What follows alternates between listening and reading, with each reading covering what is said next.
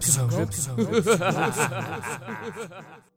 Well, hello, boys and girls, and everyone else listening to this audiobook.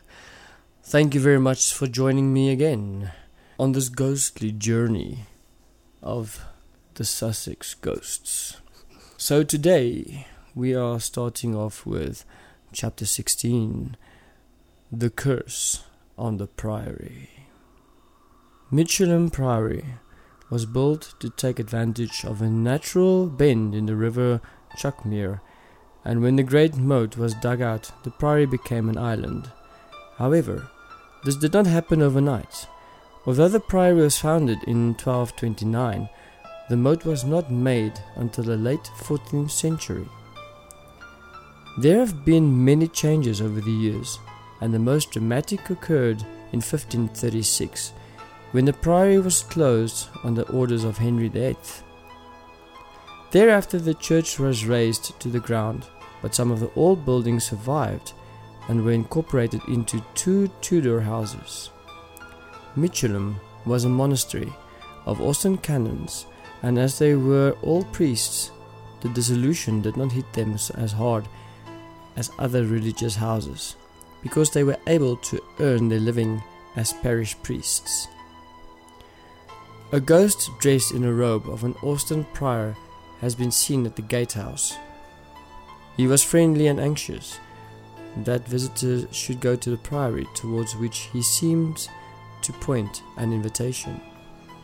Perhaps this was John Leem, Michelham's most outstanding prior, who held the office for almost 40 years.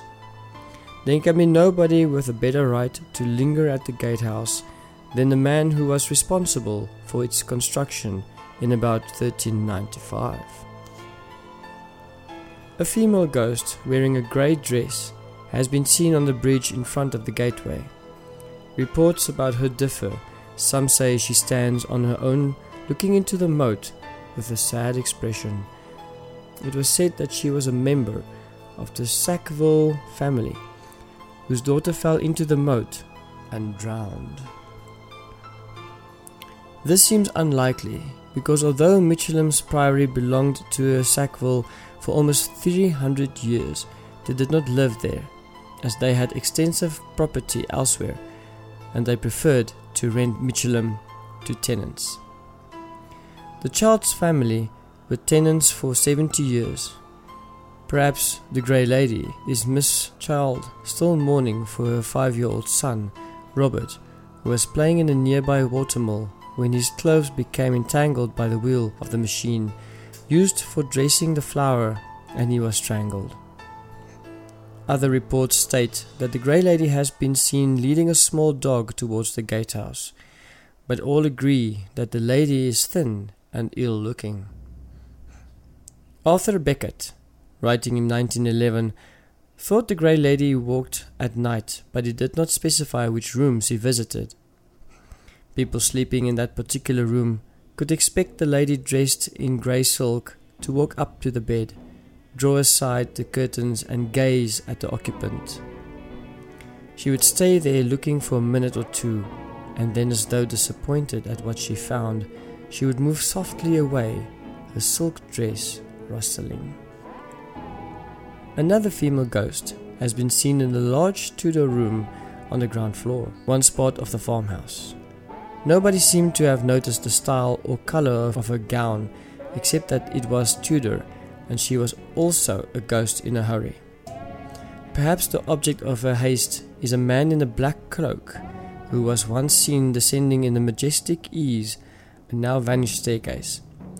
Just after he made his exit, the bemused witnesses saw the ghostly lady running after him. One of the most interesting exhibits at Michelham Priory is the Bellarmine jar, which was excavated in 1972. It is currently on display in Tudor Room 2. Also inside the glass case are some rusty pins and an unidentified dark lamp, which were found inside the jar. It is fascinating to speculate whether the jar was used to lay a curse or lift a curse. A jar of pins was a well-known remedy against evil, but the inclusion of something which might be an animal heart, which seemed to signify that a curse was being laid. The Bellarmine jar raises more questions than can ever be answered, but is an indication of strong feelings about the priory and added to the air of mystery. I thank you for listening to the story, and I apologize for my absence in the last 2 weeks. Until next time, my Cribzonian listeners, have a good one. Cheers.